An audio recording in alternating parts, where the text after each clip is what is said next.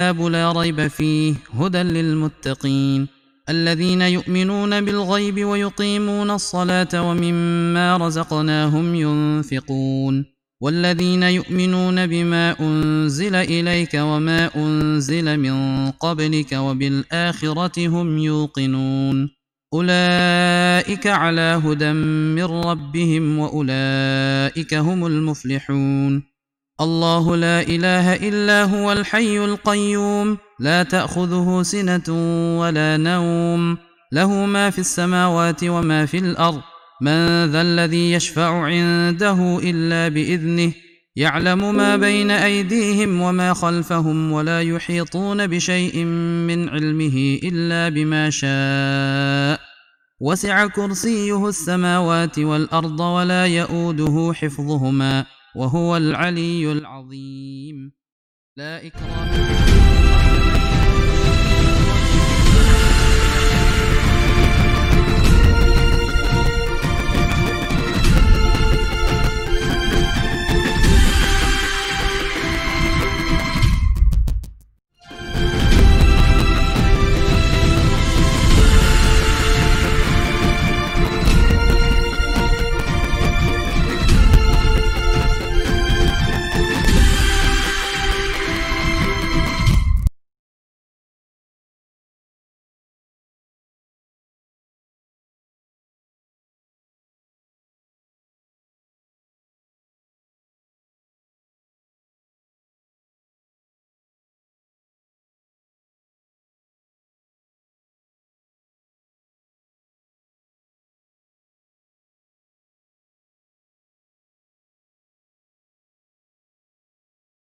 Bismillahirrahmanirrahim. Assalamualaikum warahmatullahi wabarakatuh.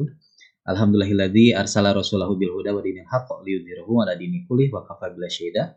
Allahumma sholli ala sayyidina Muhammadin wa ala alihi wa ashabi ajmain wa man tabi'ahu ila yaumiddin. Asyhadu an la ilaha illallah wa asyhadu anna Muhammadan abduhu wa rasuluh ala dila nabiyya ba'dah. Rabbi shrah li sadri wa yassir li amri wa hlul 'uqdatam min lisani yafqahu qawli. Allahumma ftah lana hikmataka wa ansur alaina rahmataka min khazaini rahmatika ya arhamar rahimin. Allahumma ya muqallibal qulub tsabit qulubana ala dinik. Allahumma ya musarrifal qulub sarif qulubana ala taatik. Rabbana la tuji qulubana ba'da idh hadaitana wa hab lana min ladunka rahmatan innaka antal wahhab. Allahumma khtim lana bil iman, Allahumma khtim lana bil Islam, Allahumma khtim lana bi husnil khotimah. Allahumma ya muqallibal qulub tsabit qulubana ala dinik. Allahumma ya musarrifal qulub sarif qulubana ala taatik. Rabbana zidna ilman warzuqna fahman bi rahmatika ya arhamar rahimin. Amin ya Allah ya rabbal alamin. Alhamdulillah eh, segala, segala pu- puji serta syukur ha- hanya milik Allah dan bagi Allah atas limpahan nikmat yang telah Allah berikan kepada kita semua, terutama nikmat iman dan Islam sehingga kita bisa bertemu kembali di program ngaji subuh ya di tanggal 14 Agustus ini eh, 2020. Alhamdulillah mudah-mudahan apa yang kita lakukan ini eh, dicatat oleh Allah sebagai eh, amal ibadah dan sebagai pemberat timbangan eh, nanti di yaumil akhir insyaallah. Timbangan kebaikan nanti di yaumil akhir insyaallah. Dan mudah-mudahan eh, apa yang kita lakukan ini eh, menjadi wasilah keberkahan demi keberkahan insya Allah terutama di pagi hari ini. Mudah-mudahan ini menjadi awal eh, atau pintu banyak keberkahan di hari Jumat yang penuh barokah ini insya Allah. Kemudian kita juga berharap mudah-mudahan apa yang kita lakukan ini senantiasa dikaruniakan keikhlasan, kesabaran, dan keistiqomahan insya Allah ya. Baik, eh, pada kesempatan kali ini insya Allah di 14 Agustus 2020 ini eh, kita akan dibersamai oleh eh, Bapak Ustadz Lutfi Afandi ya. Bapak Ustadz Lutfi Afandi sebetulnya sudah hadir di Zoom ya. Eh, kajian pada kesempatan kali ini kajiannya eh, kajian sejarah atau sirah nabawiyah ya. Eh, dengan rubrik tema mungkin ya atau subtema subtopik ya sejarah Yahudi dan Nasrani di Jazirah Arab ya. Baik eh, rekan-rekan yang hadir eh, silakan menyimak bisa menyimak dengan baik agar eh, apa eh, tidak mengurangi keberkahan agar keberkahan tetap eh, kepada kita walaupun eh, kajian ini kajian online mudah-mudahan tetap keberkahan membersamai kita insya Allah. Eh, terima kasih yang sudah hadir. Apa kabar semuanya gitu ya? Silahkan eh, jawabannya ber- apa menurut bahasa daerahnya masing-masing gitu ya.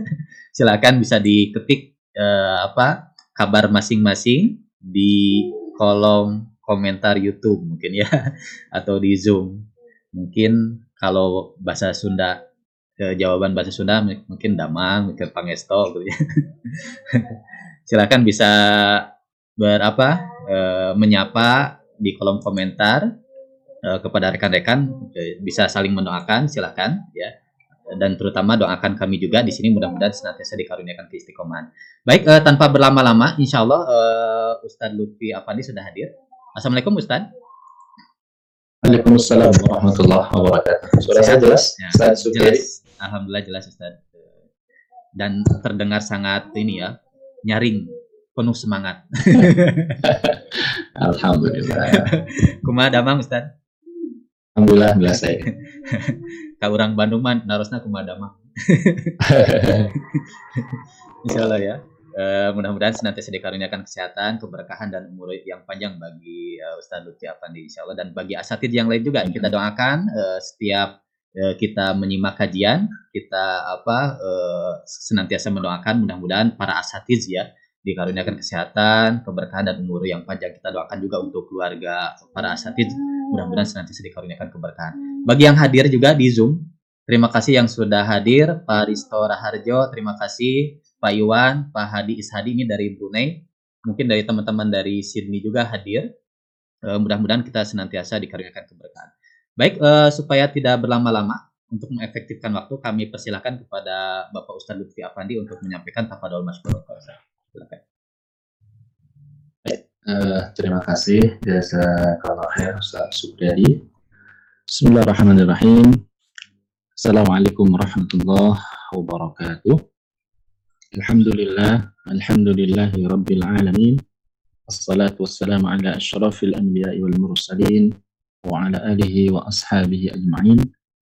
Ashhadu an la ilaha illallah wahdahu la syarika lah وأشهد أن سيدنا محمدا عبده ورسوله الذي لا نبي ولا رسول بعده.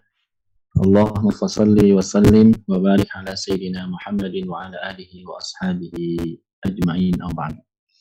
قال رب اشرح لي صدري ويسر لي أمري واحلل عقدة من lisani yafqahu qawli. Hadirin uh, pemirsa subuh dimanapun anda semuanya berada, Alhamdulillah pada subuh kali ini Allah Subhanahu Wa Taala pertemukan kita Insya Allah dalam majelis yang penuh dengan kebaikan dan uh, keberkahan dan senantiasa mudah-mudahan Allah mencatat apa yang kita lakukan menjadi timbangan amal soleh yang kelak akan uh, membantu meringankan hisab kita di yaumil qiyamah. Amin ya Allah ya rabbal alamin.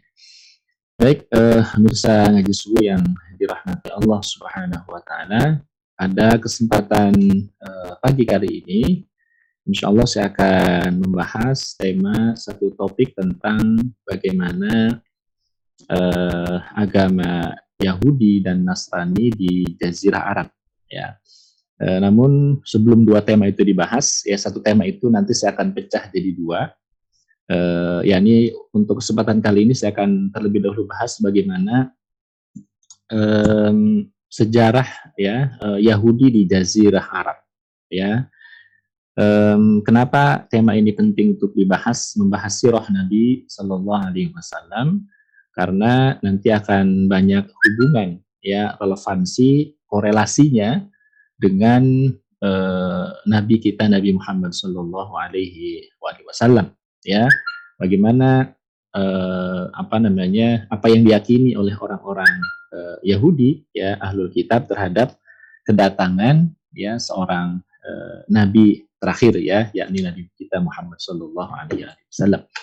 Baik, saya akan uh, share uh, screen ya terlebih dahulu. Mudah-mudahan sudah di oh ya sudah alhamdulillah. Oke. Sudah terlihat atau belum kira-kira? Sudah ya? Oke, okay, baik alhamdulillah. Uh, baik saudara sekalian yang dirahmati Allah Subhanahu wa taala.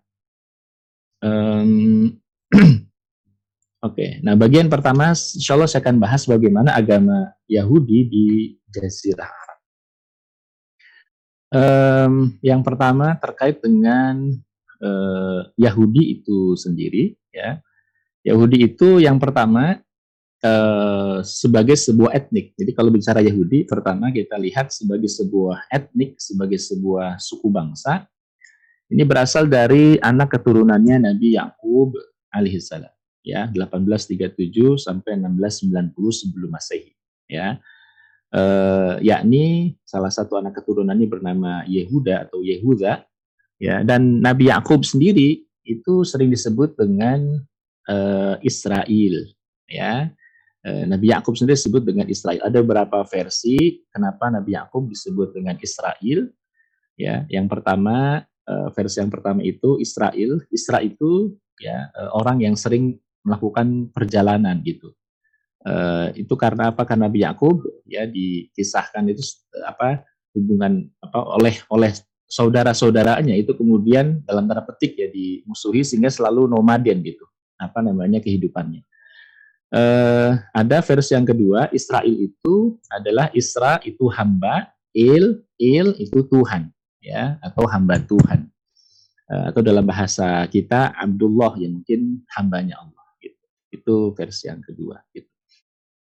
Nah, itu sebagai sebuah etnik ya, sebagai sebuah suku bangsa. Tetapi sebagai sebuah institusi agama, ya ini sebenarnya eh, adaannya itu setelah wafatnya Nabi Sulaiman alaihissalam 989 sampai 923 sebelum Masehi. Itu masa eh, Nabi Sulaiman alaihissalam, tetapi dipastikannya eh, itu setelah kerajaannya Nabi Sulaiman itu berakhir, ya kita tahu dengan wafat Nabi Sulaiman dan Nabi Sulaiman tidak menunjuk siapa penggantinya. Akhirnya kerajaan Nabi Sulaiman itu pecah menjadi dua, ya, yakni ada di sebelah eh, utara dan di sebelah selatan, gitu, ya, yakni Yehuda, ya, dan Israel. Gitu.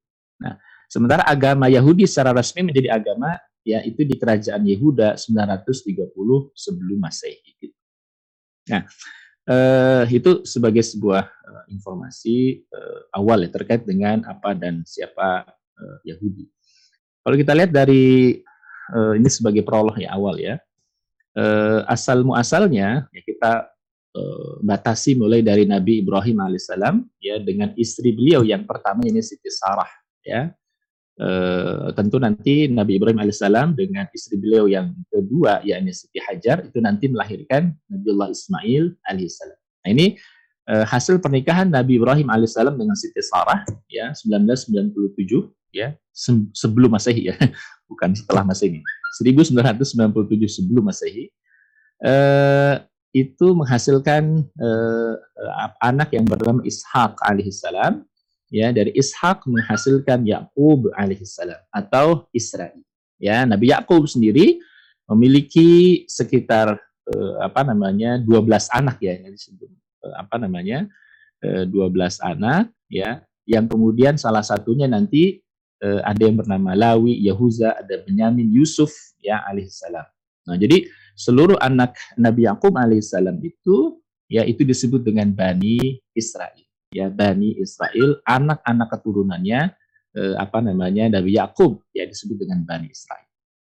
Lalu dari Yawi ya eh, dan kalau kita lihat ya dari keseluruhan Nabi apa anak-anak itu Nabi Yakub alaihissalam itu yang kemudian memiliki eh, keturunan yang paling besar itu di antaranya adalah Yahuda atau Yehuda. Ya, maka kemudian anak keturunannya disebut dengan Yahuda.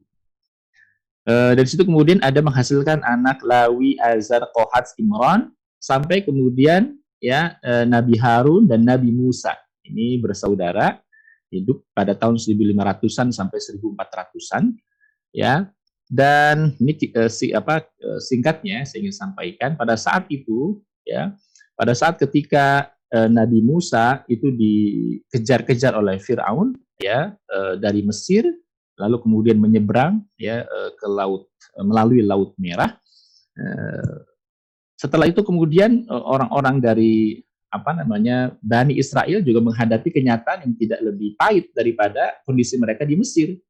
Ya, yakni apa? Yakni mereka menghadapi seorang raja yang juga tidak kalah kejamnya. Siapa dia? Jalut, ya, atau Goliat, ya, Jalut atau Goliat. Nah, kata mereka begini, ya, kata orang Bani Israel kepada salah seorang nabi mereka yang di Samuel, ya, angkatlah kami seorang raja kata mereka agar kami bisa berperang melawan Jalut.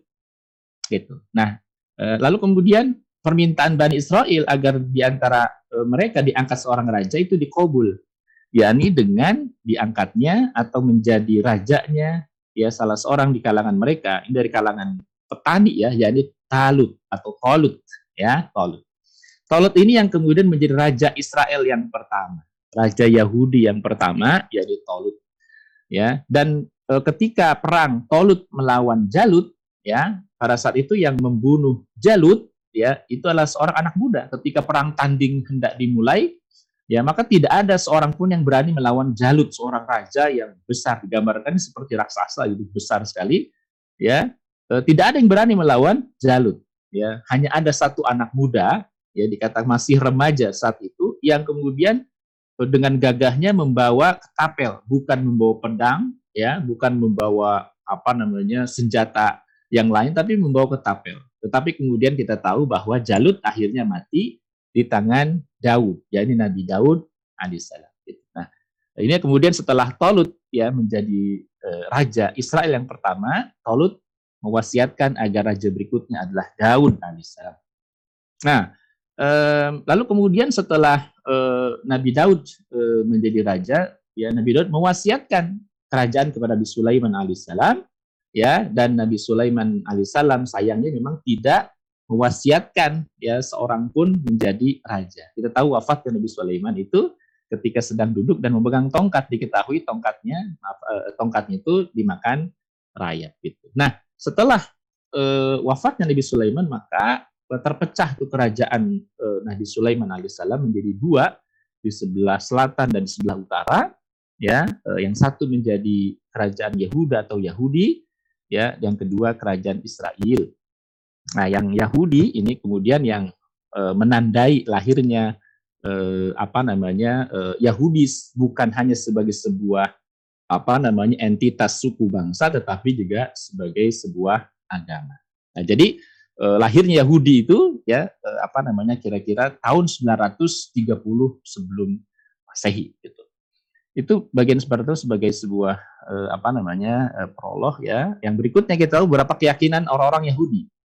Bani Israel kita tahu pernah membuat patung sapi betina yang terbuat dari emas ya untuk disembah ya. Kita tahu proyek ini dimotori oleh eh, salah seorang di antara mereka yang bernama Samiri. Sabar ini adalah orang yang kemudian sudah terkontaminasi oleh budaya pagan ya di Mesir ya yang orang-orang Mesir mereka tahu itu menyembah apa? Menyembah eh, hal-hal e, yang sifatnya material ya e, apa namanya bendawi gitu. Maka diusulkan tuh ya Nabi Musa buatlah buatkan apa namanya kami ini Tuhan gitu ya. Nabi Musa jelas menolak. Tapi ketika Nabi Musa alaihissalam pergi ke apa Bukit Tursina selama 40 hari 40 malam digunakan oleh Samiri untuk membuat uh, patung ya uh, sapi betina yang terbuat dari emas dan untuk disembah. Gitu. Itu sejarah uh, apa namanya penyelewengan keyakinan orang Yahudi. Yang kedua, sebagian orang Yahudi juga meyakini Uzair anak Allah, ya. Uh, Uzair ibnullah ya, dalam Al-Qur'an dikatakan laqad kafar alladziina yaquluna Uzair ibnullah. Ya, kafir orang yang mengatakan Uzair anak Allah. Siapa Uzair? Uzair adalah seorang pendeta atau kahinnya Yahudi 457 sebelum Masehi yang uh, yang sangat menguasai Taurat. Ketika itu ada banyak pendeta Yahudi yang dibunuh ya dan kemudian para pendeta itu apa namanya uh, apa banyak yang mati ya, banyak yang meninggal dan tersisa di antaranya orang-orang tertentu seperti Uzair. Ini Uzairin hafal Taurat gitu. Sehingga orang-orang begitu kagumnya terhadap Uzair dan kemudian Uzair dianggap sebagai anak Tuhan gitu ya, sebagai anak Tuhan. Ini penyelewengan akidah uh, Yahudi berikutnya.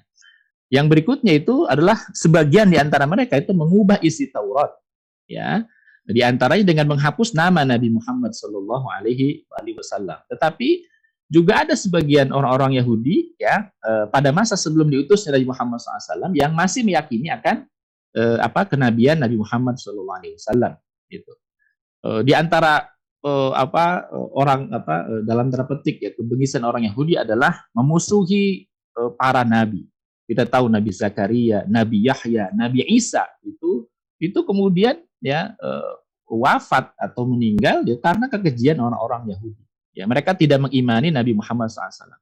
Sebagian ada yang iman kepada Nabi Muhammad SAW, tapi kata mereka itu hanya untuk bangsa Arab saja, tidak untuk kami. Kata mereka demikian. Dan ada eh, sebelum Nabi Muhammad SAW diutus, ada juga orang-orang Yahudi atau rahib-rahib Yahudi yang mengimani kenabian Nabi Muhammad SAW. Jadi mereka tahu itu dari mana? Dari kitab Taurat yang mereka baca.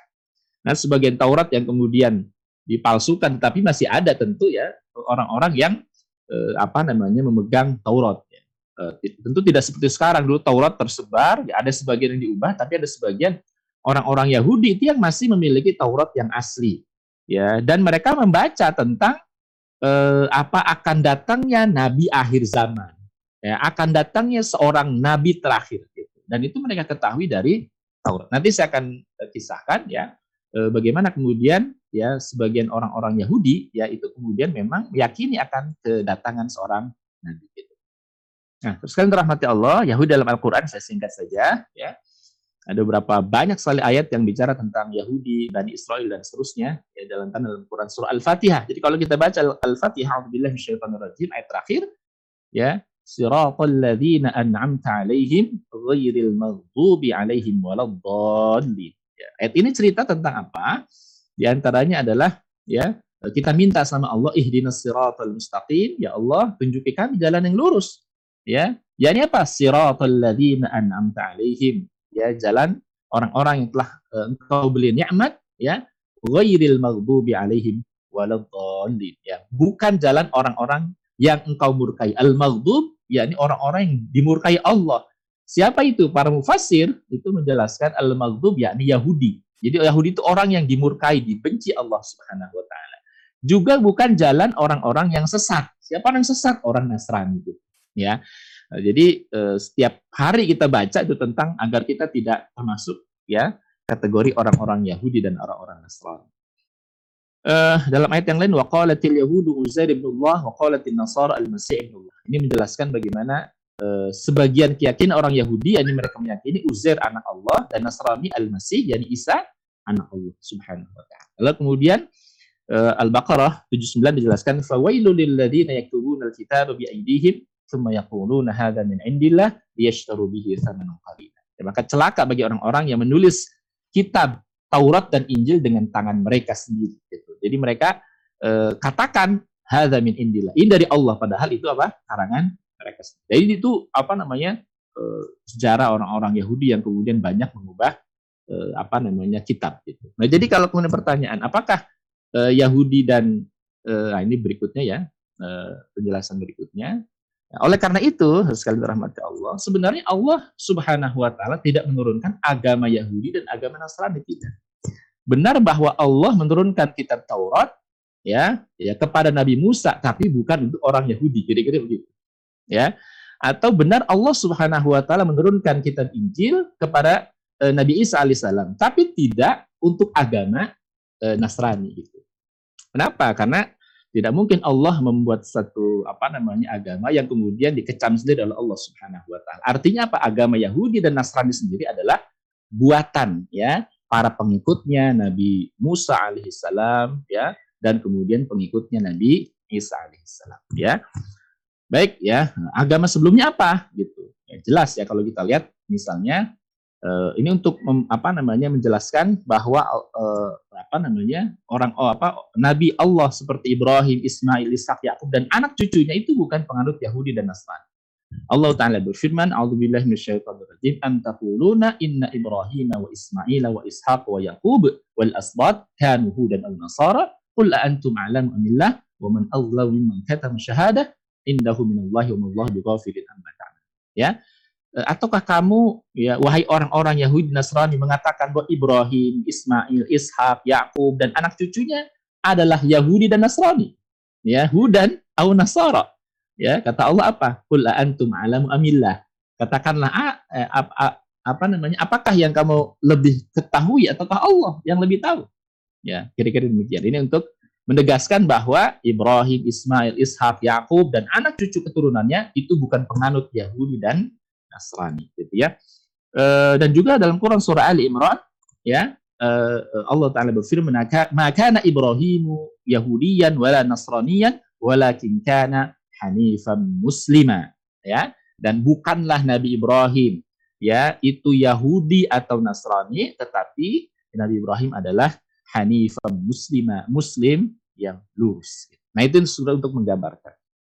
Nah terus kan dirahmati Allah. Tetapi memang ya eh, Yahudi sebagai sebuah etnik ya yang kemudian ada di antara mereka yang betul-betul meyakini Taurat ya sebagai eh, apa namanya eh, apa kitabnya ya. Dan kalau meyakini itu sebelum diutus Nabi Muhammad SAW maka mereka termasuk orang yang lurus ya termasuk orang yang eh, apa nah, lurus ya.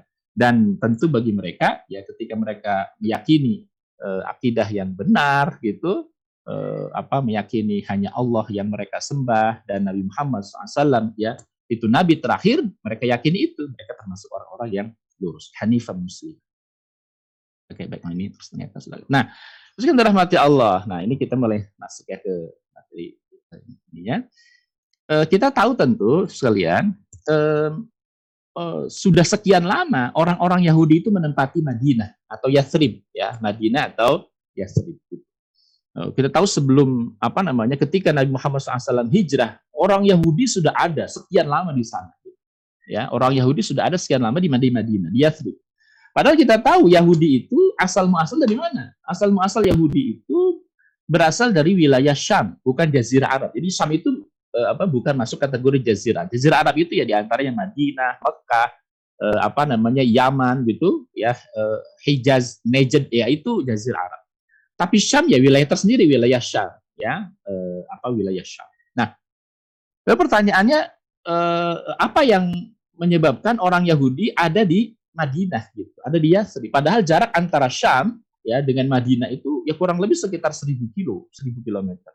Apa yang memotivasi orang-orang eh, apa Syam ya orang-orang Yahudi Syam itu kemudian menetap di Madinah gitu, menetap di Yasrib ya pada saat itu. Ini versi pertama menurut Ibnu Mundir ya bahwa ketika Nabi Musa alaihissalam ini 1500 ya eh, sebelum Masehi, 1400 sebelum Masehi itu menunaikan ibadah haji. Tahu jauh sebelum itu kan Nabiullah Ibrahim pada pertemuan pertama saya sudah jelaskan bahwa yang meninggikan bangunan Ka'bah adalah Nabiullah Ibrahim alaihissalam. Ya, dan Nabi Ibrahim perintahkan Allah wa adzim fin nasi bil haji ya'tu karijala wa ala kulli dhamir ya'tina min kulli fajjin amiqa. Nabi Ibrahim menyeru orang-orang untuk apa? Untuk menunaikan ibadah haji. Ya, lalu datang orang dari berbagai macam negeri yang jauh. Nah, dan juga ternyata Nabi Ibrahim alaihissalam ya kita tahu pasti itu menyampaikan ya kepada anak keturunan Nabi Ibrahim untuk apa? Untuk e, bagi mereka untuk melaksanakan ibadah haji ya atau umroh ya tentu menurut tata cara mereka pada saat itu gitu. Nah, Uh, menurut versi Ibnu Munzir, Nabi Musa alaihissalam pernah menunaikan ibadah haji. Ya, uh, ada beberapa orang di kalangan Bani Israel yang juga turut berhaji. Ketika mereka pulang, mampir di Madinah, gitu. Ya, jadi kalau kemudian mereka uh, apa namanya dari uh, apa uh, dari uh, itu pasti melewati Madinah, lalu kemudian ke ke Mekah, gitu. Ya, Madinah, lalu kemudian ke ke Mekah. Nah pulangnya, ya mereka itu mampir di Madinah dan mereka itu kan ahlul kitab itu membaca kitab gitu, membaca eh, apa Taurat dan di dalam kitab mereka itu tercantumkan bahwa akan nabi terakhir itu berasal dari sebuah tempat yang akan hijrah ke sebuah tempat. Nah, di situ ternyata dijelaskan ya eh, mahjarun nabi tempat hijrahnya nabi adalah tempat yang banyak ditumbuhi oleh pohon-pohon kurma. Ya, banyak ditumbuhi oleh pohon-pohon kurma dan diapit oleh dua hamparan batu-batu ya dan diapit oleh dua hamparan apa namanya batu-batu dan mereka melihat ciri cirinya itu persis sebagaimana Yathrib ya sebagaimana Madinah itu sekarang. Akhirnya apa sebagian antara mereka? Menetap ya. E, singgah di kota Madinah dan menetap di situ ya hingga akhirnya mereka singgah di uh, Yathrib tepatnya di pasar Koinuko ya. Maka itu yang kemudian menjadi asal muasal Yahudi Bani Koinuko misalnya ya eh, apa namanya eh, ada Yahudi Bani Nadir dan seterusnya. Nah jadi itu eh, apa asal muasal. Kenapa orang Yahudi itu ada di Madinah? Jadi sebenarnya mereka orang Yahudi, Yahudi ada di Madinah karena mereka menunggu kedatangan Nabi akhir zaman yakni Nabi Muhammad Sallallahu Alaihi Wasallam. Gitu ya.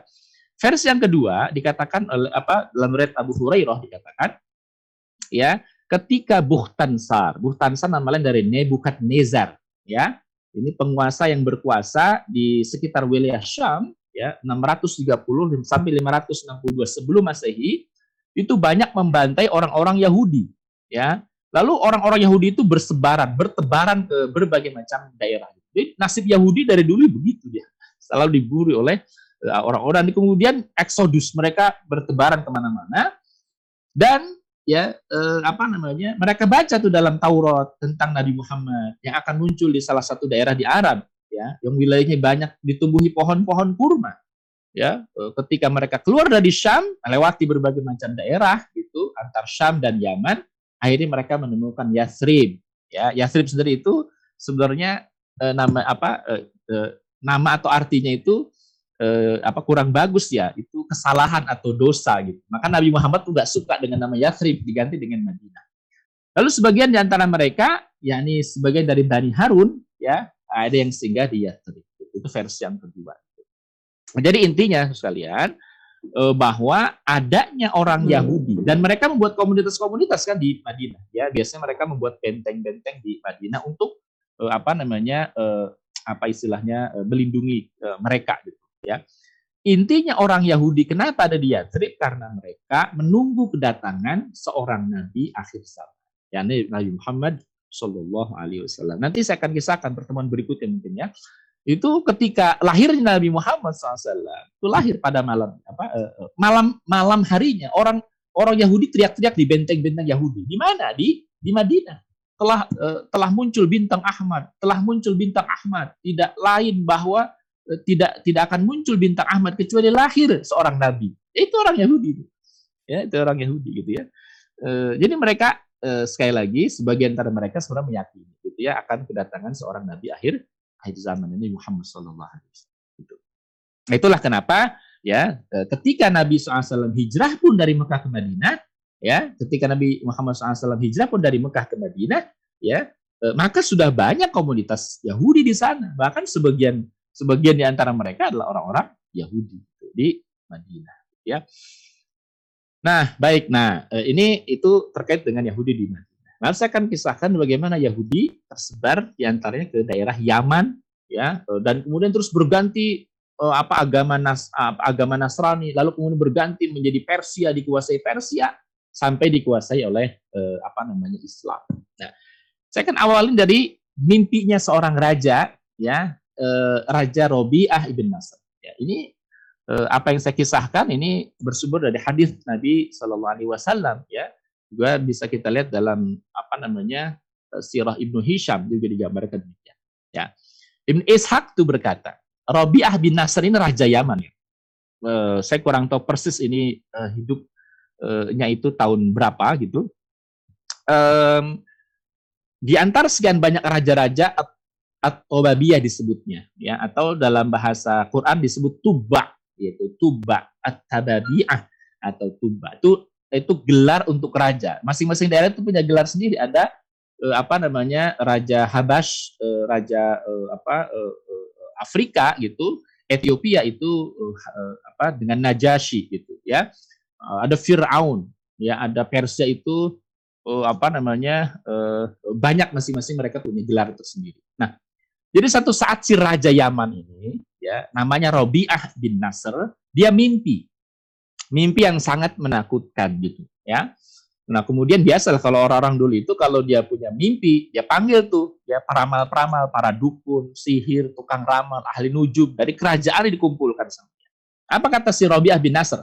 Ya, eh, apa kata si Robiah bin Nasr dikatakan, sungguh ya aku telah bermimpi melihat hal yang sangat menakutkan. Aku pun merasa ngeri dibuatnya. Nah, gitu ya. Jadi si Rabi bin Nasr ini uniknya dia nggak menjelaskan mimpinya apa. Pokoknya dijelasin mimpi saya pokoknya menakutkan. Gitu. Nah lalu ya, tantangan nih, challenge-nya buat uh, apa si dukun-dukun itu kata dia. Jelaskan kalau apa uh, jelaskan apa takwil mimpi itu kepada aku. Gitu. Ya, coba bingung nggak kira-kira ya kalau antum misalnya apa namanya si raja ini bilang saya tadi malam mimpi yang menakutkan. Ya kira-kira apa takwil mimpi saya? Gitu. Nah tentu si dukun-dukun ini merasa bingung ya Kenapa bingung? Si raja kan belum jelas mimpinya itu apa gitu kira-kira ya. Eh, maka para dukun itu jawab, wahai tuan raja, ceritakan dulu mimpi baginda kepada kami, baru saya takwilkan kan kira-kira begitu. gimana saya bisa men, kami bisa menakwilkan mimpi baginda kalau baginda sendiri tidak menceritakan bagaimana detailnya mimpi baginda kata mereka begitu. Lalu kata Robi bin Nasr bilang begini, Sesungguhnya jika aku ceritakan lebih dulu mimpiku kepada kalian, aku tidak akan puas dengan penjelasan kalian. Gitu. Ya kalau begitu Anda ini tidak profesional sebagai seorang dukun.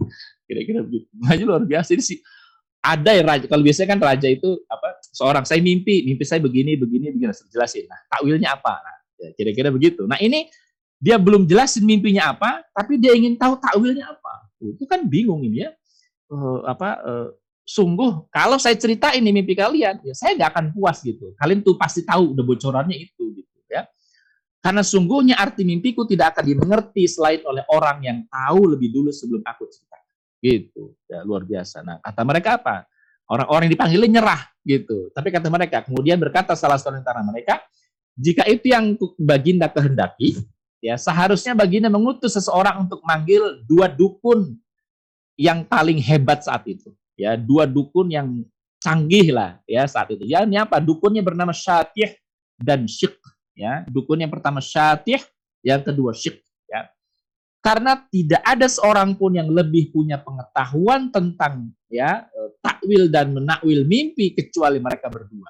Ya, keduanya akan menjelaskan apa yang akan baginda tanyakan. Ini dalam apa namanya uh, Sirah Nabawi Ibn Hisham jelaskan. Jadi kata mereka kalau begitu kami nggak sanggup ya. E, tapi ada orang yang akan bisa menjelaskan mimpi baginda. Dia akan bisa menebak mimpi baginda itu apa dan menjelaskan takwilnya. Siapa dia? Dua orang dukun, Syatih dan Syik. Panggil dia wahai baginda. Dipanggil lah ya e, apa namanya Syatih dan Syik ini. Dipanggil tapi satu-satu ya nggak berdua langsung. Syatih dulu baru Syik gitu. Nah, ketika dukun si Syatih ini menghadap dengan tenang Syatih memprediksi mimpi yang menakutkan yang dialami oleh Raja Robi bin Nasr. Gitu ya. Ketika dia saya mimpi, mimpinya menyeramkan. Kira-kira apa mimpi saya dan apa takwilnya gitu ya. Lalu kata si apa dukun Syati, af'al, baik akan aku lakukan gitu. Ra'aitu humamah kharajat min zulmah fawaqa'at bi ardin tahamah fa'akalat minha kulla dhatin jumjumah. Ini hebat dia juga ya dukun sebelumnya itu dia bahasanya nyastra juga gitu. Ini di apa namanya bahasanya luar biasa itu nyastra. Af'al ya ya ayuhal malik ra'aitu jumama kharajat min zulma fawaqa'at bi ardin tahamat fa'akalat minha kulla dhatin jumjumah. Baik akan aku lakukan wahai baginda. Katanya aku melihat sebuah gumpalan hitam atau arang yang keluar dari tempat gelap yang kemudian jatuh ke tanah yang datar dan melahap semua makhluk hidup Gitu. Jadi dia melihat apa? Kata si uh, si Satih memprediksi mimpinya uh, raja ini. Uh, saya melihat gumpalan gumpalan hitam, ada gumpalan hitam keluar dari tempat yang gelap gitu. Jadi gumpalan hitam itu keluar dari tempat yang gelap, jatuh ke tanah yang datar, datar dan melahap semua makhluk hidup. Ya, itu kata dukun Syatih. Apa jawaban dari Raja Rabi'ah bin Nasr? Ya, Raja Rabi'ah bin Nasr mengatakan, ya benar gitu ya apa benar ya sodakta gitu kira begitu ya. Lalu dia bertanya fama indaka fi ta'wiliha? Lalu apa takwil mimpi itu? Menurutmu kata Robi bin Nasr. Apa katanya? Dia jawab ahlifu bima ahlifu bima bainal harratain min ahlifu bima bainal harratain min hanash. La tahbitanna ardakumul habash fala tamlikanna ma baina abyana ila jurash lagi-lagi jawabannya nyastra luar biasa. Ahlifu bima bainal harrataini min habash min hanash la tahbitanna ardakumul habash fala tamlikanna ma baina abyan ila jurash. Aku bersumpah demi siang dan malam bahwa orang-orang Habash. Nah, Habash siapa? Orang Afrika. Nanti kita tahu kan bahwa Yaman satu saat dikuasai oleh orang Afrika. Ya, Yaman satu saat akan dikuasai oleh orang Afrika. Dan kalau antum tahu, nanti saya akan kisahkan. Mungkin pertemuan berikutnya itu bahwa eh, eh, apa namanya yang menyerang Ka'bah ya yakni eh, apa namanya eh, maaf ya ya, ya apa oh, yang, yang menyerang yang Ka'bah itu adalah orang Habas yang kemudian pindah ke Yaman gitu ya, ya eh, dan, dan dan menginjak negeri kalian. Pasti orang-orang Habasyi jadi orang-orang Afrika itu yang akan menginjak negeri kalian mereka pasti menguasai daerah antara Abian dan Juros. Itu penjelasan dari eh, apa namanya Syatih. Ya, lalu, kata Rabi'ah bin Nasr, ter, dia terkejut. Artinya wilayahnya Yaman itu akan dikuasai oleh orang-orang Habasyi. Orang-orang apa? Orang-orang kulit hitam, orang-orang Afrika, orang-orang Ethiopia gitu, ya. Sembari berkata, "Inna hadza lana laghaib muji fama tahwa kainun afi zamani hadza am ba'da." Sungguh hal ini menyakitkan kita semuanya. Lalu dia bertanya, kapan itu bakal terjadi? Ini pada masa saya atau nanti pada masa setelah saya? Ini takut juga Robiah bin Nasr gitu ya. Ketika takwil mimpinya itu bahwa wilayah Yaman akan dikuasai oleh orang Habasyah, orang-orang eh, apa namanya eh, eh, apa eh, Afrika gitu. Ya, ini terjadinya saat ini atau nanti setelah saya gitu. Dijawab oleh Syatih, la bal ba'dahu bihinin aktsara min sittin aw sab'in. Ya, tidak pada masa baginda, tapi setelah masa baginda, 60 atau 70 tahun yang akan datang. Gitu. 60 tahun atau 70 tahun yang akan datang baru akan dikuasai oleh eh, apa namanya eh, apa orang-orang Habash gitu.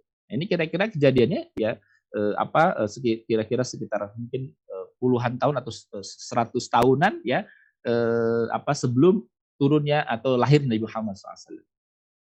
Ya.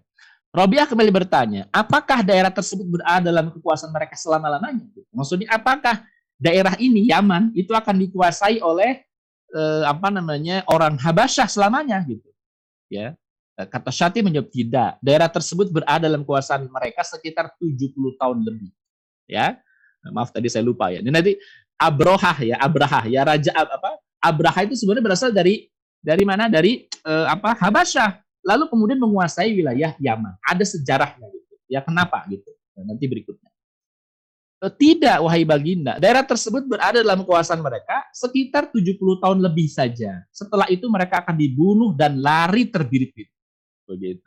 Jadi apa namanya? dikuasai oleh orang Habasyah cuma sekitar 70 tahun saja. Lalu setelah itu orang Habasyah lari terbirit-birit. Ya. Siapa yang membunuh dan mengusir mereka? Tanya Rabi'ah bin Nasr. Syati menjawab apa? Ya leihi iromadhi yazan yakhruju alaihim min adan fala yasruku ahadam minhum bil Yaman.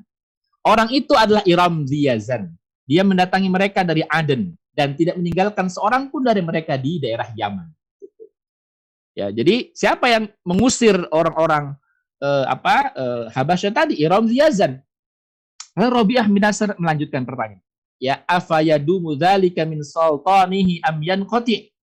Apakah daerah tersebut berada dalam kekuasaannya atau tidak? ya terus dalam kuasa atau tidak? Kata Syatib tidak.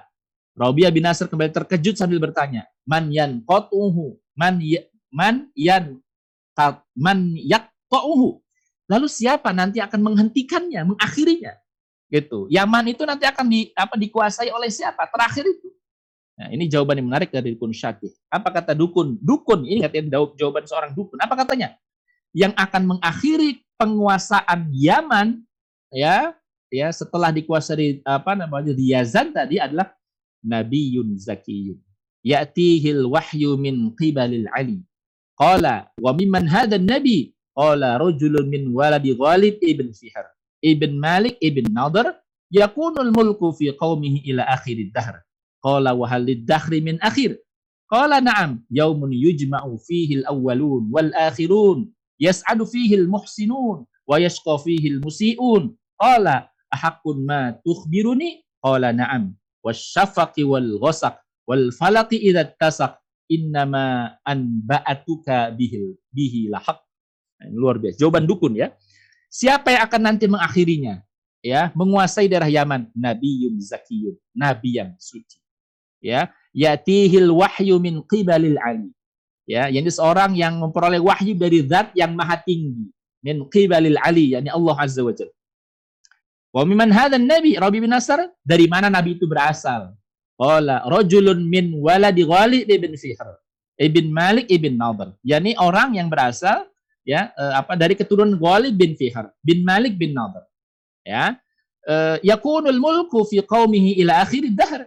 Ya. Uh, kekuasaannya akan berada dalam genggaman kaumnya sampai dunia berakhir. Ini ini Yaman ya. Yaman akan dikuasai oleh umat Islam sampai dunia itu berakhir ya. Qala wa dahri min akhir ya. Rabi bin Nasr emang dunia punya akhir? Jadi kira begitu zaman kita ya. Memangnya dunia ini punya akhir? Ya. Lalu Syati menjawab qala na'am benar wahai uh, ma, uh, wahai baginda. Yaumun yujma'u fihi al-awwalun wal akhirun yas'adu fihil muhsinun wa yashqa fihil musiun. Ya, benar. Dunia itu punya akhir. Hari di mana manusia generasi pertama sampai terakhir dikumpulkan di dalamnya. Pada hari itu orang-orang yang selalu berbuat baik akan bahagia dan orang-orang yang jahat akan celaka. Ingat ya jawaban dukun ini. Ya. Qala ahakun ma tukhbiruni. Benarkah apa yang kau kabarkan kepadaku? Qala na'am. Benar wahai Tuhan Baginda. Lalu apa jawaban si dukun ini? Wasyafaqi wal ghasaq wal falati idza tasak innama anba'atuka bihi lahaq. Ya, lagi-lagi jawaban sangat nyastra ini jawaban seorang dukun. Apa katanya? Ya, ya demi sinar merah ketika matahari tenggelam. Demi malam yang gelap gulita. Demi subuh jika fajar telah menyingsing. Sesungguhnya apa yang kuceritakan kepadamu merupakan kebenaran sejati. Diriwayatkan apa? Ini dikisahkan dalam eh, apa Sirah Ibnu Hisham. Ya. Ini jawaban dukun. Nah, ini pertanyaan kita kok dukun bisa jawab seperti ini gitu ya nanti kita jelaskan nah tadi dukun siapa dukun syatih ya yang kedua dukun syik ya syik maaf ya dukun syik di saya potong ya apa namanya dialognya saya akan tampilkan dialog yang terakhir saja dengan eh, apa namanya eh, eh, eh Robiah bin Nasr dengan Raja Robiah bin Nasr ketika eh, ditanya siapa yang mengakhiri kekuasaan itu jadi jawabannya antara si dukun syik dengan dukun syatih itu sama. Cuma redaksi bahasanya yang beda. Termasuk ketika Robi bin Nasr bertanya, lalu siapa yang akan mengakhiri kekuasaan di Yaman? Ya, apa katanya? Balyan qati'u bi rasulin mursalin. Ya, kalau sebelumnya kan ya nabiyun zakiyun, ya. Di sini jawab balyan qati'u bi rasulin mursalin. Ya'ti bil haqqi wal adl baina ahli dini wal fadl. Yakunul mulku fi qaumihi ila yaumil fasl. Kalau tadi ila yaumid dahr, ya sama-sama. Jadi uh, balian koti, tetapi kuasa itu akan nanti dihentikan di rasulin mursalin ya oleh rasul yang diutus oleh Allah Subhanahu wa taala. Ya'ti bil haqqi wal adl. Dia datang dengan membawa kebenaran dan keadilan bain ahli dini wal fadl ya, yakni antara orang beragama dan orang-orang mulia ya, yakunul mulku fi qaumihi ila yaumil fasl ya, dan kekuasaan itu akan berada dalam genggaman kaumnya sampai hari pengadilan yaumul fasl ya. Nah, setelah mendengar cerita si dua dukun ini, setelah mendengar cerita si dua dukun ini, adalah Robi'ah bin Nasr uh, memindahkan sebagian keturunannya ke wilayah Irak. Jadi takut juga si Robi bin Nasr. Takut apa? Takut bahwa kekuasaan itu bakal apa? Bakal apa? Bahwa keturunan itu bakal di, di, dibantai oleh siapa? Oleh orang-orang yang diceritakan tadi, oleh orang Habash, orang apa di apa uh, Irom Ziyazan ya dan oleh orang apa namanya pengikut umat Muhammad SAW Rabi bin Nasr maka dia memindahkan sebagian keturunannya di wilayah Irak gitu. Ya karena kejadiannya nanti akan terjadi 60 tahun 70 tahun yang akan datang. Nah pertanyaan kenapa si dukun itu bisa cerita sedetail itu? Dan memang benar apa yang diceritakan dukun itu. Ya uh, uh, sejarah membuktikan ya benar gitu nah kenapa nah, karena jelas ya Dukun itu biasa kolaborasi dengan siapa? Dengan jin. Ya, dukun itu pasti di mana-mana kolaborasi dengan jin. Dan dulu sebelum lahir Nabi Muhammad SAW, ya, uh, jin itu dengan bebas mencuri berita-berita dari langit, gitu. Ya, dalam Quran surah Al-Jin digambarkan, A'udzubillah rajim wa anna lamasna as-samaa'a fawajadnaha muli'at harasan syadidan wa syuhuba wa anna kunna naq'udu minha maq'ida lis-sam' Faman yastamil ana yajid lahu shihaban rasada. Dan sungguh kami telah mencoba mengetahui rahasia langit. Maka kami mendapatinya penuh dengan penjagaan yang kuat dan panah-panah api. Dan sungguh kami dulu dapat menduduki beberapa tempat di langit untuk mendengar berita-beritanya. Tetapi sekarang siapa yang mencoba mendengarkannya tentu akan menjumpai panah api yang mengintai untuk membakarnya. Ya, jadi dulu itu para jin itu bebas nongkrong di langit gitu ya nongkrong-nongkrong dia eh, berita langit dia curi dia ambil dan itu dijadikan sebagai bahan untuk suplai informasi kepada siapa para dukun. Jadi dukun itu dapat suplai informasi dari jin. Gitu. Jadi bisa dipastikan ya eh, dukun-dukun zaman dulu itu super canggih gitu. Beda dengan dukun zaman sekarang. Kenapa? Karena jinnya juga sulit untuk mencuri mencuri berita dari mana? Dari langit. Nah jadi kenapa ini menjawab pertanyaan kenapa ya si dukun syati dan sik begitu Eh, apa dalam tanda petik akurat jawabannya karena dia berkolaborasi dengan jin yang mencuri berita dari langit. Baik ya. Nah, ini saya mulai uh, apa itu itu kisah rangkaian kisah eh, apa namanya tentang mimpinya Robiah ibn Nasr dan dijawab oleh dukun Syatih dan dukun Syik. Ya. Nah, saya akan kisahkan bagaimana masuknya ajaran Taurat atau Yahudi ke daerah Yaman. Bagaimana kisah? Nah, eh, tadi kita sudah kisahkan keturunan Robiah bin Nasr kan? Ya, Robiah bin Nasr. Dikisahkan nanti wilayah Yaman akan dikuasai. Masa saya tuh bukan, bukan, bukan masa baginda, tapi nanti 60 tahun lagi.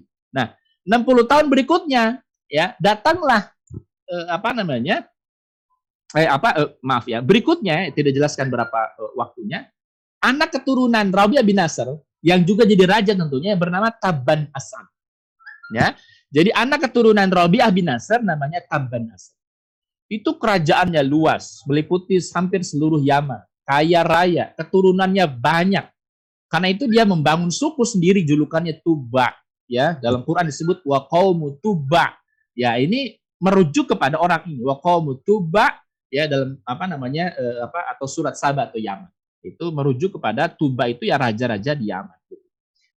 Eh, siapa anak turunan Robi bin Asad? Taban Asad. Nah, Taban Asad ini terus kalian dia selain dia penguasa, dia juga punya jiwa perdagangan yang sangat kuat gitu. Nah, satu waktu si Taban ini mampir di Yathrib. Dia mampir di Yathrib, Madinah ya sekarang. Itu karena luar biasa banyaknya pohon-pohon kurma sampai dengan sekarang ya. E, lalu kemudian ditempatkan tuh anak laki-lakinya di Madinah. Untuk apa? Megang bisnis kurma. Nah kamu tinggal di sini ya ya kata si apa Taban Asad. Kenapa? Pegang bisnis kurma jadi kamu ambil kurma dari Madinah ya kamu ekspor ke Yaman ke mana segala macam. Pokoknya si Taban Asad ini menempatkan anaknya di daerah Madinah. Nah lalu kemudian anaknya berselisih. Ya ribut dengan orang eh, apa Yasrib akhirnya terbunuh ya. Nah baru beritanya itu sampai ya kalau dulu kan nggak satu kejadian lalu sampai langsung tidak. Tiga pekan berikutnya beritanya baru sampai ke telinganya Taban Asad. Marah murka luar biasa Taban Asad akhirnya dia kerahkan pasukan menuju Madinah Madinah dikepung oleh Taban kenapa anaknya dibunuh oleh orang Yasrib kata kata Taban nah tapi yang luar biasa sekali rahmat Allah. Ini ketika Madinah dikepung nih. Jadi mereka perang dengan orang Madinah. Ya, eh, dan perang dulu ya punya etika gitu. Ya perang itu hanya pada waktu siang. Siang perang habis-habisan. Menjelang maghrib, menjelang sore selesai gitu ya. Si apa namanya? Eh, Taban Asad pasukannya ber, berkemah di sekitaran Madinah gitu ya. Dan orang Madinah pun nggak nyerang tuh. Itu etika perang luar biasa, sangat beradab. Gitu ya. Jadi pagi hari sampai siang menjelang sore perang, ya. Lalu kemudian eh, maghrib tiba, oh, udah selesai. Masing-masing kembali ke rumahnya masing-masing.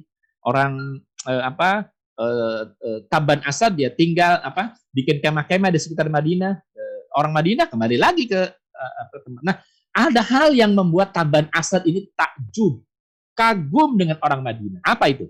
Nah ini, ya Taban Asad kagum sama orang Madinah karena karena apa? Siangnya perang, tapi malam harinya penduduk mana itu bawain makanan, bawain obat-obatan. Ini luar biasa kan gitu. Jadi uh, jadi itu membuat Taban Asad tuh terkagum-kagum gitu sama orang Yasrib gitu. Orang Madinah kebaikannya begitu. Sampai dengan sekarang ternyata orang Madinah itu sangat bernawan luar biasa. Gitu. Jangankan sama teman lagi dikit, sama musuh aja begitu kan? Ya, sama musuh aja, sama musuh aja dibawain makanan ya siang hari habis-habisan saling bunuh saling wah segala macam ya saling serang saling bunuh malam harinya ya e, kalau istilah kita punten ya. E, udah apa? Ada yang belum makan? Ini makanan ini ini minuman. Silakan makan ya. Ya besok kita perang lagi. Dikasih obat-obatan yang sakit diobati luar biasa. Orang Madinah. Ini yang membuat Taban Asad tuh bingung. Ini orang ya ini ini kenapa bisa begini nih orang Yathrib gitu. Ditanya gitu ya. Lalu kemudian akhirnya keluarlah ya seorang apa namanya di tengah kepungan itu keluar dua orang pendeta Yahudi, pendeta eh, apa penganut Taurat gitu ya. Yang berasal dari Syam. Ini bukan orang asli Madinah ini. Jadi anak keturunan dari pendeta dari wilayah Syam seperti yang saya ceritakan di awal tadi. Pendeta itu bertanya, "Apa yang Anda ingin lakukan?" Kata Taban Asad, "Saya ingin balas dendam. Saya ingin hancurkan kota ini." gitu. Kata si pendeta itu apa? Kalian nggak akan bisa. Ini luar biasa jawaban si pendeta ini ya. Kalian nggak akan bisa. Karena kota ini adalah Hada mahjarun nabi. Ini adalah tempat hijrah Nabi. Yang ini ya. Jawaban uh, pendeta yang me, pendeta yang masih benar menganut Taurat. Kira-kira begitu ya. Pendeta yang benar menganut Taurat. Gitu. Ini mahjarun Nabi ini, ini tempat hijrahnya Nabi. Kalian sampai kapan pun nggak akan bisa menaklukkan ya Madinah. Yathrib itu nggak akan bisa. Setelah dialog panjang, ya akhirnya apa? Ya, si Taban Asad akhirnya meyakini ajaran yang di, yang diyakini oleh si pendeta ini. Akhirnya dia masuk Yahudi, gitu. Ikut ajaran Taurat. Nah, kira-kira begitu.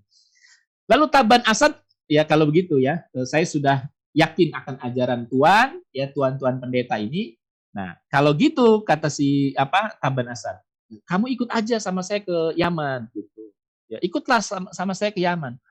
Sebarkan agama kalian itu di Yaman gitu. Ya, kalau saya kan mualaf lah kira-kira begitu ya. Kalian yang tahu nih kitab Taurat, jelasin sama penduduk saya. Ya, eh, apa penduduk Yaman. Saya nanti yang akan mengawalnya. Kira-kira begitulah jawaban si Taban Asad. Ya, apa jawaban pendeta? Oke, akhirnya sepakatlah si dua pendeta Yahudi ini, penganut Taurat ini ikut ke Yaman. Gitu, ikut ke mana ke ke Yaman. Berangkatlah mereka. Tapi kan sebelum ke Yaman mereka akan lewat Mekah dulu. Ya, sebelum ke Yaman mereka akan lewat Mekah gitu. Nah, saya ingin ceritakan tadi ya, eh, apa eh, sebelum ke sana maaf ya. Kondisi Madinah itu tadi sebelumnya itu setengah Yahudi, sisanya penduduk asli Aus, Khazraj ya.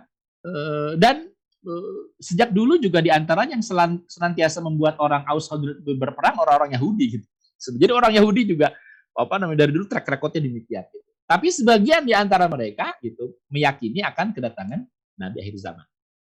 Nah, kenapa banyak orang Yahudi di Madinah? Tadi saya sudah jelaskan ya karena mereka menunggu kedatangan Nabi akhir eh, terakhir datang ke kota Yathrib ya.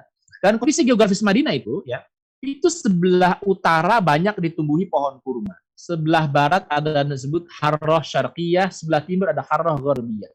Jadi ini, ini saya tampilkan ini batu-batu ini, batu-batu hitam tajam, luasnya mungkin ribuan hektar. Itu yang mengapit kota Madinah. Itulah yang di, ya, dijelaskan oleh apa eh, apa di dalam kitab-kitab Taurat dan Injil bahwa Mahjarun Nabi tempat hijrahnya Nabi itu adalah sebuah tempat yang disebut banyak ditumbuhi pohon kurma. Di sebelah mana itu sebelah utara itu banyak ditumbuhi pohon-pohon kurma, banyak sekali ya itu kalau istilahnya rap rapat luar biasa. Nah sebelah barat dan timurnya itu ada Harrah Syarqiyah, Harrah Gharbiyah. Nah nyaris satu-satunya pintu gerbang menuju kota eh, apa namanya Madinah itu adalah sebelah selatan, gitu ya. Jadi pintu gerbangnya sebelah selatan. Itulah yang nanti menjadi alasan kenapa Nabi SAW ya nanti pada perang Khandaq itu menggali menggali apa paritnya itu di sebelah selatan saja karena di sebelah barat dan timur udah batu-batuan yang hitam tajam ini orang nggak bisa lewat. Ya kuda-kuda pasti nggak akan bisa lewat gitu ya. Eh, dan di sebelah uh, utaranya itu pohon-pohon kurma yang sangat rapat, ya nggak mungkin kuda-kuda itu lewat gitu. Nah, nah itu untuk menggambarkan dan ini diceritakan ciri-ciri Yasrib diceritakan oleh uh, apa di, di, di apa kitab-kitab Injil dan Taurat. Oke ya, tadi kisahnya si pendeta ikut dengan si Taban Asad menuju kota Eh, menuju Yaman, tapi mereka mampir dulu kan ke apa namanya ke Mekah. Nah, sebelum itu saya ingin sampaikan. Nah, sebenarnya eh, apa namanya? Bagaimana keyakinan sebagian orang-orang eh, apa penganut Taurat dan Injil terhadap Nabi Muhammad SAW? Jadi sebenarnya eh, kalau kita lihat dalam Al-A'raf 157 dikatakan, "A'udzubillahi minasyaitonir rajim. Alladzina yattabi'unar rasul." Jadi orang-orang mengikuti Rasul. Ya, Ar-Rasul di sini yakni Muhammad SAW.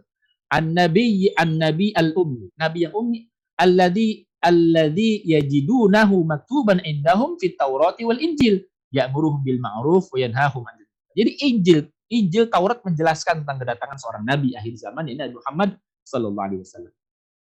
Uh, yang berikutnya juga yang luar biasa ya. Uh, Al-Baqarah 146 menjelaskan bahwa orang Yahudi Nasrani itu ya, penganut ya, maksudnya uh, dalam Taurat dan Injil itu sangat mengenal Nabi Muhammad sama seperti mereka mengenal anak mereka sendiri ya Allah taala berfirman a'udzubillahi minasyaitonir rajim alladzina atainahumul kitaba ya'rifunahu kama ya'rifuna abna'ahum wa inna qariban minhum la yaktumunul haqqa wa hum ya'lamun orang-orang Yahudi, orang-orang Yahudi Nasrani yang telah kami beri mereka Alkitab, Taurat dan Injil, sangat mengenal sangat mengenal Nabi Muhammad SAW. Ya'rifuna ya'rifunahu. Hu-nya ini kepada Nabi Muhammad SAW. Kama ya'rifuna abna'ahum sebagaimana mereka mengenal anak-anak mereka sendiri. Ya, dan sungguh sebagian di antara mereka menyembunyikan kebenaran. Nah ini ya, sebagian dari mereka menyembunyikan kebenaran padahal mereka tahu. Padahal mereka tahu tapi mereka sembunyikan kebenaran. Saya akan ceritakan nanti ya berikutnya ya pertemuan berikutnya itu kenapa orang-orang Yahudi ketika Nabi Muhammad hij apa namanya pergi ke wilayah Syam ada rohib Nasturo ada rohib Buhairo ketika datang Muhammad SAW usia 12 tahun itu langsung dia tahu ini ini calon nabi dengan ciri-cirinya gitu ya pendeta Buhairo itu pernah ketika rombongan Abu Talib di situ ada Nabi Muhammad SAW ada dialog antara dia dengan Nabi Muhammad ya ketika dia bertanya uh, kepada uh, Nabi Muhammad SAW demi Lata dan Uzza? Kan dia tahu orang ini berasal dari Mekah maka pertanyaan dia demi Lata dan Uzza? Aku akan bertanya kepada berapa hal. Apa jawaban Nabi Muhammad SAW usia 12 tahun? Ya kata Nabi Muhammad SAW sungguh jangan engkau sebut dua nama yang sangat aku benci itu ya yakni Lata dan Uzza. Akhirnya si pendeta ini semakin yakin nah ini bukan orang sembarangan pasti gitu ya akhirnya si pendeta rohib Yahudi ini menyuruh Abu Talib untuk bawa kembali Nabi Muhammad ke kota Mekah. Nah itu sebegitu tahunya orang Yahudi yang baca Taurat dan ya, yang baca Taurat terhadap Nabi Muhammad SAW. Nah, oke okay ya. Nah, nah baik ya. Nah, kita lanjut ya kisahnya. Ikutlah si dua pendeta ini bersama dengan Taban Asad ke eh, Yaman gitu. Selepas itu Taban Asad dan tentaranya kembali meneruskan perjalanan menuju Yaman ya dan kemudian tentu melewati ya eh, apa namanya eh, ketika hendak melewati Mekah ada sebuah suku namanya Bani Huzail yang sedang bermusuhan dengan orang Mekah dan tidak suka dengan orang Yaman. Jadi Bani Huzail ini apa? Nggak suka sama orang Mekah, juga nggak suka sama orang Yaman. Dan dia mengambil peluang kedatangan Taban Asad itu mengadu domba Yaman dan Mekah gitu. Taban Asad dan tokoh-tokoh Mekah gitu. Jadi mau adu domba nih. Ya. Eh, mereka ceritakan pada Taban Asad, wa ya Taban, ya raja, ya di Mekah itu terdapat satu bangunan yang dipanggil Ka'bah. Ini kata siapa nih? Kata Bani Huzail. Di bawah Ka'bah ini terdapat banyak emas dan permata. Orang Mekah punya kebiasaan memang bersedekah dan disembah dalam Ka'bah. Jadi si uh, Bani Huzail ini ingin memprovokasi apa namanya Taban Asad untuk ngambil perhiasan di dalam Ka'bah. Ya, nanti kan akan terjadi perang. Kira-kira begitu harapannya begitu. Ketika Taban Asad dengar hal tersebut, itu perasaan tamaknya maklum ya, ini eh, apa namanya mualaf gitu ya. Perasaan tamaknya meng, apa untuk menguasai harta itu muncul. Lo disiapkan tentaranya untuk menyerang Mekah, menyerang Ka'bah dan mengambil harta yang ada di dalam Ka'bah. Si pendeta Yahudi yang ikut sama mereka itu dengar kan? Gitu, mendengar rencana untuk menyerang Ka'bah gitu, ya. E, kata si dua pendeta Yahudi ini, jangan kau serang itu Ka'bah. Jangan kau serang Ka'bah. Kenapa kata Taban Asad? Menurut pengetahuan kami, Ka'bah adalah satu-satunya rumah Allah di atas muka bumi. Kalau kamu serang Ka'bah, Allah yang akan musnahkan kamu. Itu. Jadi mendengar nasihat di Superneta ini si Taban Asad menerima gitu. Si Taban Asad ini menerima gitu. Akhirnya apa kata si Taban Asad? Oh, kalau begitu oke deh. Saya nggak jadi nyerang Ka'bah. Saya nggak jadi ngambil perhiasan dalam Ka'bah, nggak jadi gitu ya. Lalu kata mereka, ya, apa eh, apa saranmu kalau saya masuk ke kota ini? Apa jawab si pendeta itu? Bila engkau masuk Mekah, hendaklah engkau membesarkan dan memuliakan Ka'bah dengan melakukan tawaf mengelilingi Ka'bah. Jadi jawaban siapa? Jawaban dua pendeta Yahudi. Nah ini pendeta yang masih memegang Taurat secara benar gitu ya. Eh, apa namanya? Kalau engkau nanti masuk Mekah, hendaklah engkau besarkan nama apa? Besarkan dan memuliakan Ka'bah dengan melakukan tawaf mengelilingi Ka'bah.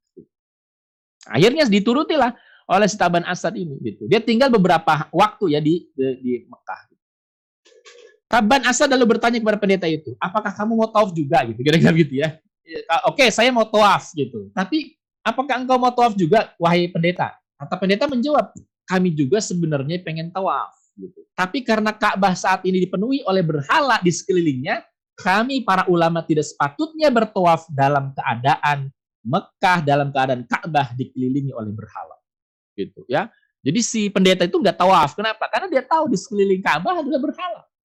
Taban Asad lalu melaksanakan nasihat si pendeta itu. Akhirnya dia sendiri dengan kaumnya yang tawaf, gitu ya. Semasa berada di Mekah, jadi dia Mekah beberapa hari, gitu. Dia bermimpi bahwa dia telah memakaikan kelambu pada Ka'bah. Dia mimpi itu, mimpinya adalah si Taban Asad memakaikan kelambu pada Ka'bah.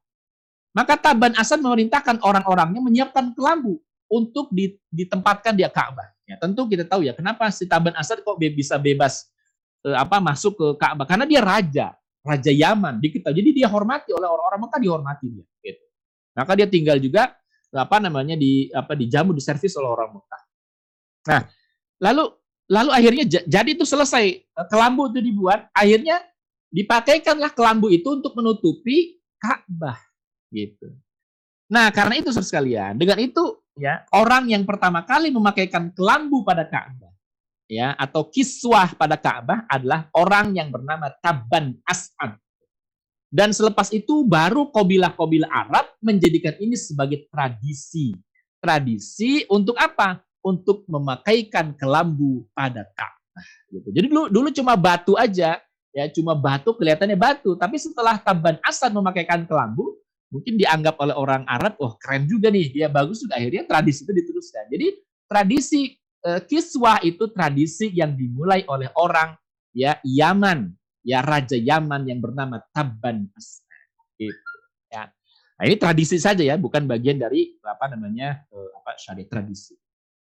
Nah, saudara sekalian dirahmati Allah Subhanahu wa taala. Nah, lalu setelah selesai dari Mekah, ya, kembalilah mereka ke mana? Ke Yaman gitu. Ketika Taban sampai di Yaman, perlu diketahui ya, orang Yaman saat itu tuh pagan, penganut paganisme, ya, majusi, menyembah api. Jadi orang Yaman itu menyembah api pada saat Taban Asad. Nah, sampai di Yaman, si Taban Asad ini eh, apa karena punya merasa punya power, dia minta pokoknya semua rakyat kumpul dan dijelaskan, ya. Eh, masuklah kalian, imanilah eh, kitab ini Taurat gitulah kira-kira. Ya. Tapi yang yang anehnya gitu, rakyat Yaman yang beragama Majusi tadi nggak mau tuh, nggak mau ikut terhadap ajakannya Taban Asad gitu. Jadi kenapa? Karena keyakinan mereka itu masih menganut eh, apa majusi. Jadi setiap rumah itu mereka eh, apa ada rumah api gitu ya. Jadi mereka itu ada satu apa ada satu rumah yang api itu menjadi apa? Ibaratnya menjadi eh, apa namanya? Eh, di antara eh, fungsi rumah api itu sebagai hakim gitu. Sebagai hakim, sebagai pemutus perkara Anda saya jelaskan. Ya, mereka akan jadi ketika ada masalah mereka pasti akan eh, menuju ke rumah api tadi. Ya. Jadi eh, apa kalau rumah api dibuka, jadi kalau dua orang misalnya berselisih ya, dua orang berselisih, ya eh, bertengkar berselisih, lalu dia diam di di di depan rumah api. Ketika eh, pintunya dibuka, ya nanti api itu menyambar siapa? Nyambar salah seorang di antara mereka. Nah, salah seorang di antara mereka yang terkena sambaran api itu orang yang salah. Itu pengadilannya itu.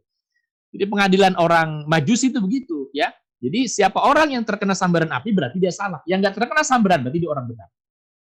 Nah, rakyat Yaman mengambil keputusan untuk bertahkim dengan api termasuk dalam hal tawaran Taban Asad ke, ya, agar rakyatnya mengimani Taurat gitu ya agar masuk Yahudi gitu.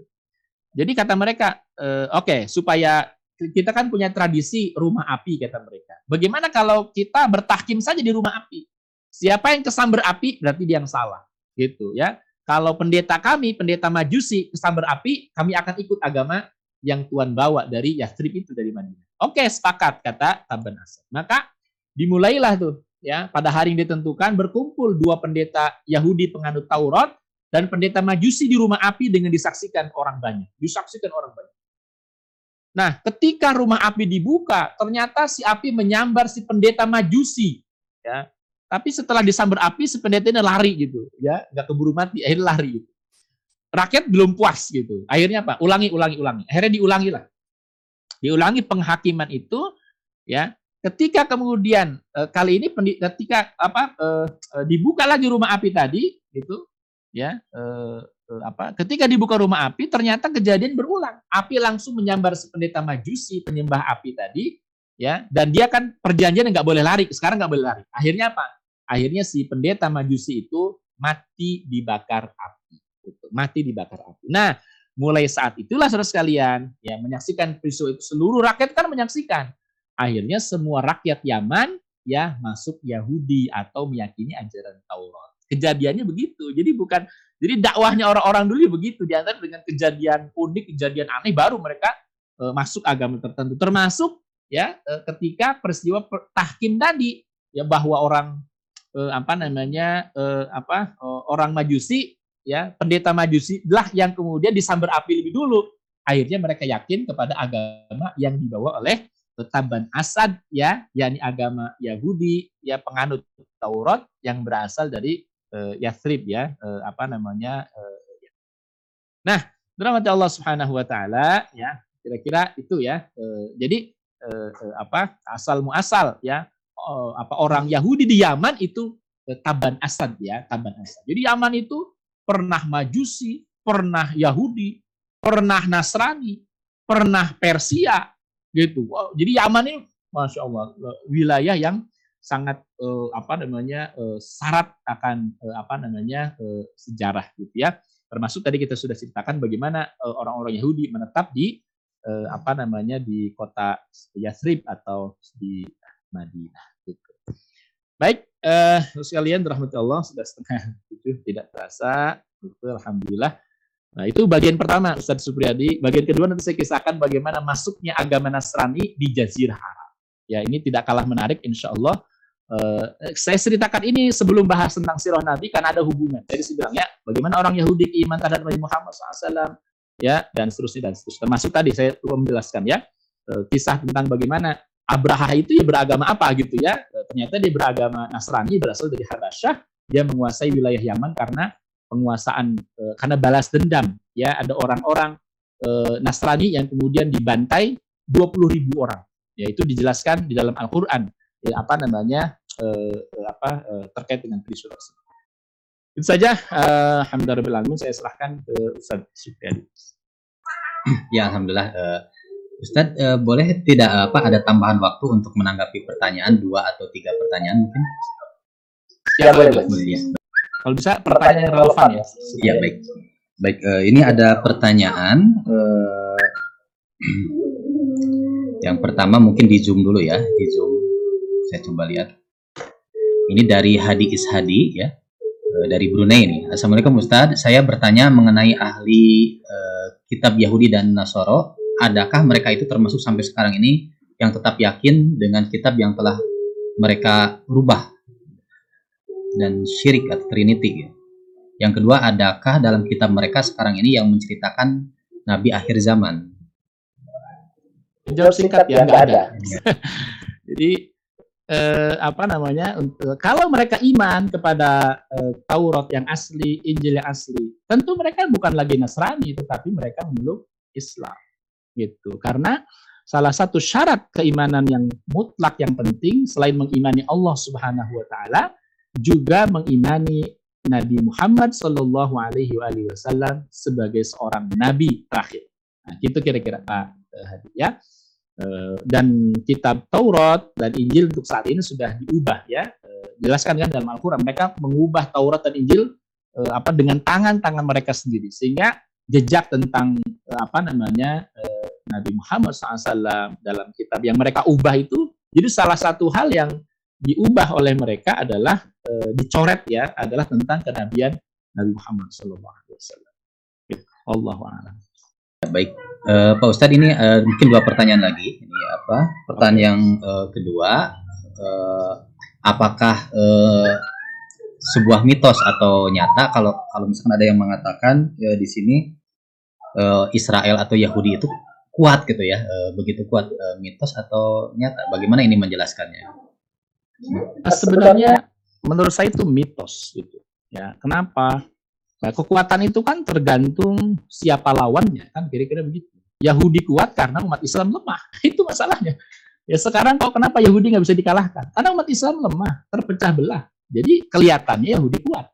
Coba ketika Islam berkuasa, Daulah Khilafah berkuasa, orang Yahudi itu istilahnya nyembah-nyembah gitu ke uh, kepada para khalifah gitu. Ya kenapa? Karena karena umat Islam punya kekuatan gitu. Nah, kekuatan yang paling penting adalah kekuatan kesatuan kaum muslimin. Nah, pada saat ketika daulah khilafah itu berkuasa, maka orang Yahudi itu mereka tunduk dalam kekuasaan Islam.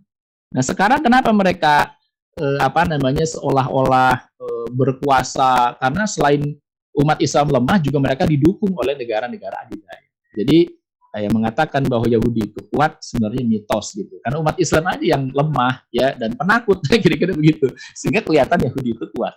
Allah Kemudian yang terakhir ya, yang terakhir ini pertanyaan terakhir ini dari siapa tadi dari Wan Harsani ini. Assalamualaikum Ustaz, bertanya apakah kaitan ideologi kapital kapitalisme sekuler liberal dengan Yahudi dan Nasrani bagaimana menanggapinya terkait kaitan antara Yahudi dengan Oke. ideologi kapitalisme. gini ya. Eh, yang namanya agama, ag- baik agama Yahudi atau Nasrani, mereka itu hanya meyakini ya eh, apa namanya, memang didesain Yahudi dan Nasrani, keyakinan mereka itu hanya seputar spiritual dan ritual. Gitu. Itu Yahudi dan Nasrani. Sementara kalau kita lihat kapitalisme gitu ya, eh, apa sekularisme kapitalis itu kan sebagai sebuah ideologi. Ya, karena itu eh, apa namanya? sering kali memang, sering kali eh, orang-orang Yahudi atau Nasrani ber apa namanya memegang eh, apa ideologinya itu kapitalisme gitu. Ya karena ada ruang yang kosong dalam mereka. Apa ruang kosong itu? Ruang pengaturan kehidupan gitu ya. Ruang jadi Yahudi Nasrani itu apa agama Yahudi agama Nasrani itu tidak mengatur bagaimana ekonomi bagaimana politik. Kenapa? Karena yang diatur oleh agama Yahudi dan Nasrani itu hanya ibadah-ibadah ritual dan spiritual karena itu biasanya mereka nyantol ideologinya itu ke kapitalisme gitu. Nyantol ideologi ke kapitalisme. Karena ke Islam tentu nggak akan cocok gitu ya. Nah, nyantolnya orang-orang Yahudi dan Nasrani itu kepada ideologi kapitalisme. Karena bagaimanapun eh, apa namanya sebuah eh, apa orang-orang itu butuh pengaturan kehidupan, bermasyarakat, bernegara. Sementara ya penganut agama Yahudi, penganut agama Nasrani termasuk Hindu, Buddha, Konghucu dan seterusnya itu hanya mengatur ibadah-ibadah ritual dan spiritual tidak mengatur bagaimana menata kehidupan Jadi itu itu eh, apa eh, apa relevansinya. Relevansinya mereka saling simbiosis mutualisme gitu. Ya eh, banyak orang kap, apa ideologi kapitalisme itu dihuni atau diyakini ya atau di apa namanya eh, apa dianut ya oleh orang-orang Yahudi dan Nasrani. Karena yang dianggap yang paling cocok ya kapitalisme ya apa Yahudi dan Nasrani itu dengan kapitalisme. Nggak cocok dengan eh, apa eh, komunis apalagi dengan Islam. Allah Wallahualam. Baik, eh, demikian mungkin yang bisa kita bahas. Ya, terima kasih Ustaz Lutfi eh, apa eh, pembahasannya luar biasa, masya Allah. Mungkin nanti eh, ini ya eh, dilanjutkan untuk sejarah Nasraninya di Jazirah Arab. Mungkin Nah, selanjutnya. sesi yang berikutnya saya akan jelaskan bagaimana agama Nasrani ada di Jazirah. Insya Allah sangat menarik eh, apa yang nanti yang akan disampaikan, yang akan dipaparkan. Nah, oleh karena itu nanti eh, apa tetap stay tune. Nanti Insya Allah kita nantikan lagi eh, apa kajiannya bersama Ustaz Lutfi Alfandi terkait siroh nabawiyah sebetulnya ya eh, atau terkait siroh terkait sejarah terutama tadi eh, Pertemuan- lanjutan Pertemuan ketiga baru kita masuk silsilah keturunan Nabi SAW. Nah. Pertemuan keempat gitu. siap ya. itu ya, ya sangat dinantikan ini Ustaz. sangat dinantikan Insya Allah lah ini apa eh, banyak pelajaran Insya Allah kalau kita membahas sejarah ya eh, menjadi pelajaran kita untuk ke depan gitu ya untuk sekarang dan ke depan. Baik, terima kasih Ustaz Lutfi Afandi. Eh, jazakallahu khairan kasiran barakallahu fiik. Amin. Terima kasih. Eh, kita doakan mudah-mudahan Ustaz Lutfi senantiasa dikaruniakan kesehatan, keberkahan dan umur yang panjang dan ilmunya juga Amin. eh, bermanfaat dan kita eh, dimudahkan untuk mengamalkannya insya Allah. Eh, Amin. baik, eh, bagi kita juga sama saling mendoakan mudah-mudahan kita senantiasa dikaruniakan kesehatan, eh, diikhlaskan ya eh, dalam mengkaji, dikaruniakan kesabaran dan diistiqomahkan insya Allah. Terima kasih yang sudah hadir menyimak baik di YouTube ataupun di Zoom. Baik untuk menambah keberkahan kita tutup dengan membaca surat Al-Asr, hamdalah dan doa kifatul majlis. A'udzubillahi minasyaitonirrajim. Bismillahirrahmanirrahim. Wal 'asr. Innal insana illa alladziina aamanu wa solihati. Alhamdulillahirabbil alamin. Subhanakallahumma wa bihamdika asyhadu ilaha illa anta astaghfiruka. Terima kasih atas kehadirannya. Mohon maaf jika ada kekurangan ya. Wassalamualaikum warahmatullahi wabarakatuh. Waalaikumsalam.